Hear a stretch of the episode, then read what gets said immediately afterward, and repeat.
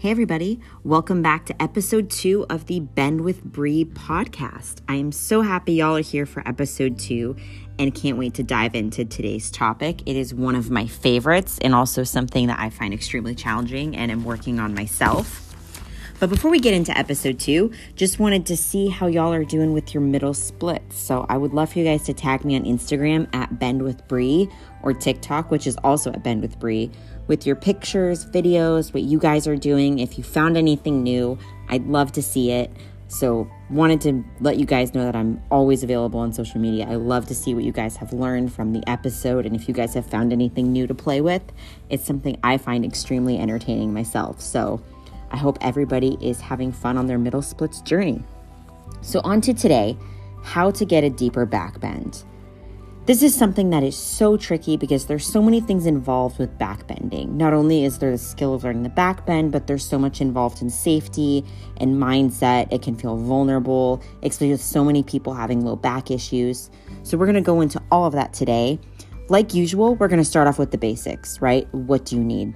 So, props wise, you're going to need blocks, um, at least two, but preferably three. Like I said before, you can get them on Amazon for relatively cheap. Especially if you're new to back bending, I would definitely recommend having three blocks handy. The next would be a yoga wheel. Again, you can get this on Amazon about 20 25 bucks usually. This is optional, but I do highly recommend it. It kind of hurts me like a bitch. Some people find it relaxing, but it does help you open up the spine. If you've got soreness in the muscles around your spine, which I typically do a lot, um, it'll really help release that. It's also, I've found a really safe way to work on some of the poses. So, like King Camel, that pose scares me to death. So, I work on it a lot with my yoga wheel because that makes me feel a lot safer than me just backbending without anything there to catch me. The last thing is a back warmer. This I'm going to say is a little bit dependent on your level. If you're just starting out on your backbending journey, I don't think you need a back warmer.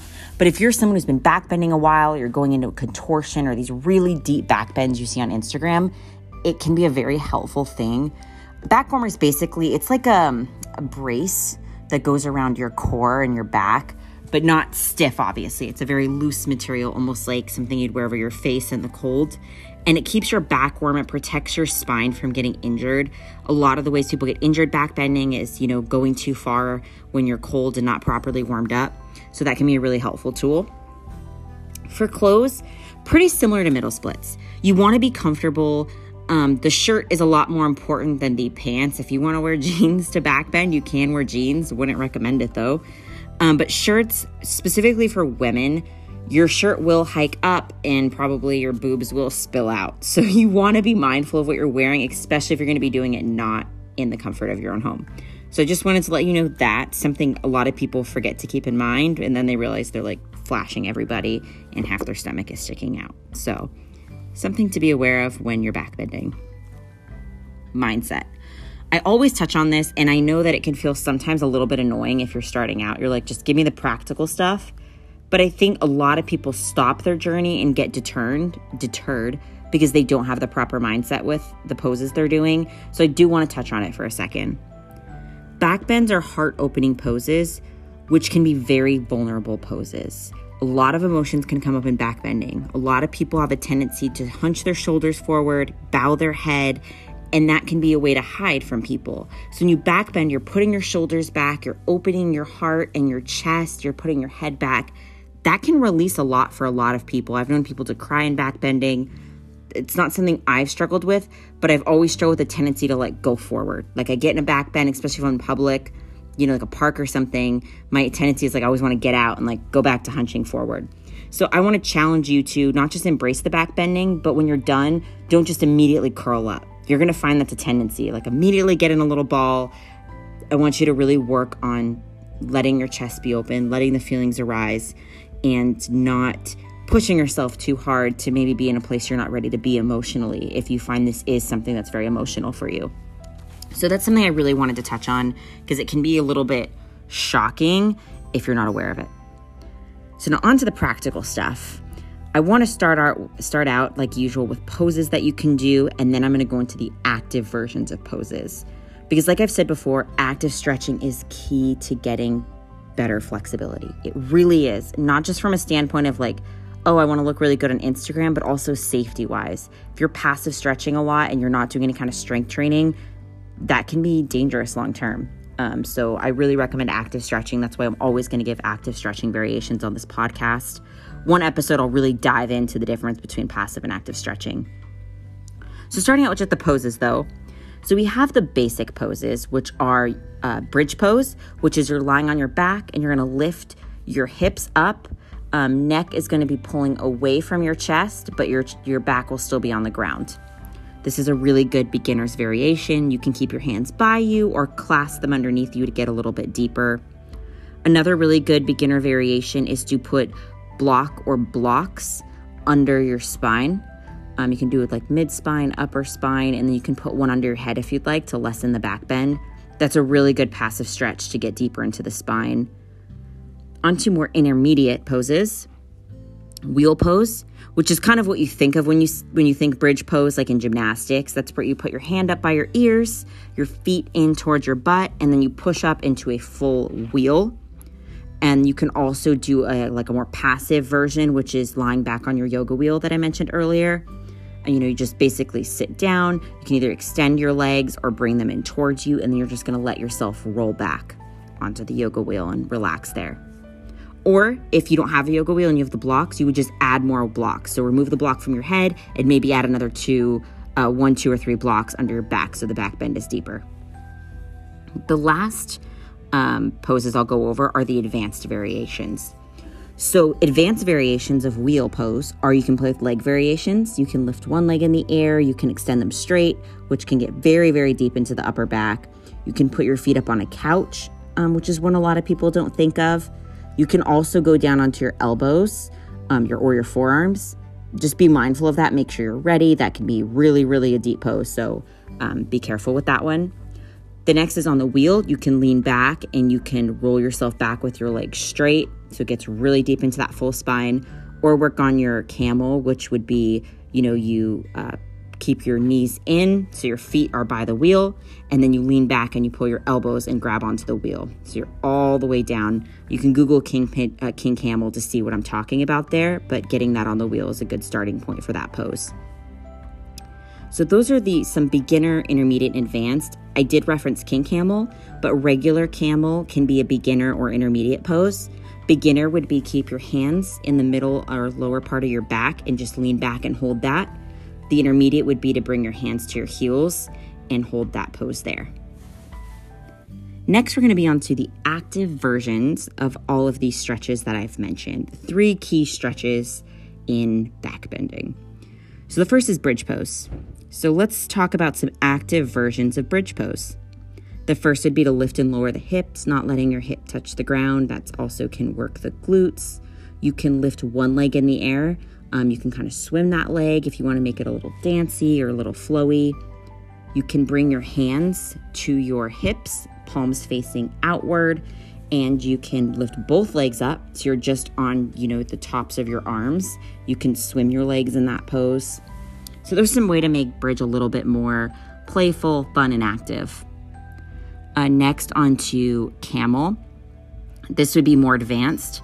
Um, so you can do a dancing camel, which is where you put, you know, one hand on your heel, you let the other arm go above you and swing it around till it grabs your other heel. So then you're in a full camel. Then take the opposite hand, you know, swing it in front of your face so you're back to seated, and just keep making that circular motion. I have a video of that on Instagram if you want to see it as well. So that's a variation of camel. You can also work towards uh, king camel, which is basically your hands going all the way back onto the floor. That's one I personally could probably do, but don't feel safe enough to do. So you never want to push back bending and risk getting hurt. If you don't feel safe, you're not ready mentally or physically, so just hold off. But that is a variation available to you if you're ready for it. Onto wheel pose. So many active things you can do in wheel pose. Uh, that's a really fun one.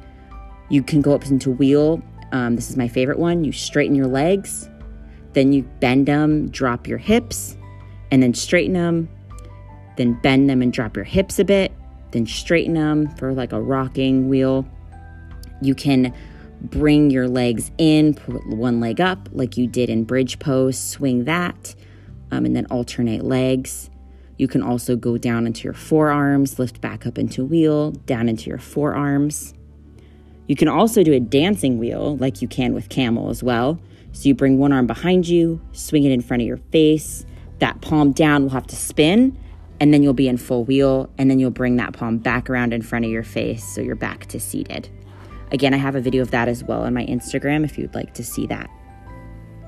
So today's episode is just a general overview of backbending, but to get a deeper backbend, what I want you to do is implement these three poses, both the passive and the active versions, one to three times a week, depending on how serious you are about getting your backbend, how much of a goal that is for you. Um, so if you do the you know beginner version one to three times a week, then maybe you start to feel comfortable and you do the beginner versions of you know wheel and camel, but you start to move on to the more advanced variations of bridge pose. You know, you can start to progress that way. Um, and I would say do 60% of the active versions. So, like the dancing camel, the dancing wheel, lifting and lowering the legs, things like that. I would do that 60% of the time, and then the other 40 doing passive stretching. For recovery for back bending, um, huge keys are whenever you do deep back bendings, you want to make sure to round out the spine. So earlier I said, you know, I don't want you to just hunch up immediately. I still don't want you to do that, but you do want to eventually round out the spine. Um, so you can do that by bringing your knees into your chest. If you're in a wheel pose, you can keep your feet planted on the floor in front of you and, you know, uh, roll down over your legs so your back's able to round out a bit. You can take your uh, take a seat on the floor, extend your legs out, flex your feet, grab your toes or use a strap to grab your toes. And then instead of pulling yourself forward, so you're going towards your legs, you just round out your spine, tuck your ribs in.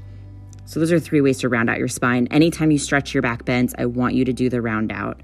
Um, it's really, really important that you balance out your spine when you're back bending. If you find yourself sore, depending on how often you're stretching, again, I recommend the Epsom salts. Um, yoga wheel, like a really light yoga wheel, can be really helpful for recovery. Those would honestly be my top two. A huge key, though, huge caveat no pain with back bending. Make sure you have a doctor's approval if you have back issues. And if you feel any pain whatsoever, it's not worth it. Having a pretty Instagram pose is not worth hurting your back. It, it, it's linked to everything. I know so many people have had back surgery. It absolutely sucks. It'll put you out of your practice and long term put you behind. Um, so that's the number one most important thing I've said today, honestly. But yeah, I hope that is helpful for everybody. Like I said, this is just a general overview, some things you can implement throughout the week to get a deeper back bend.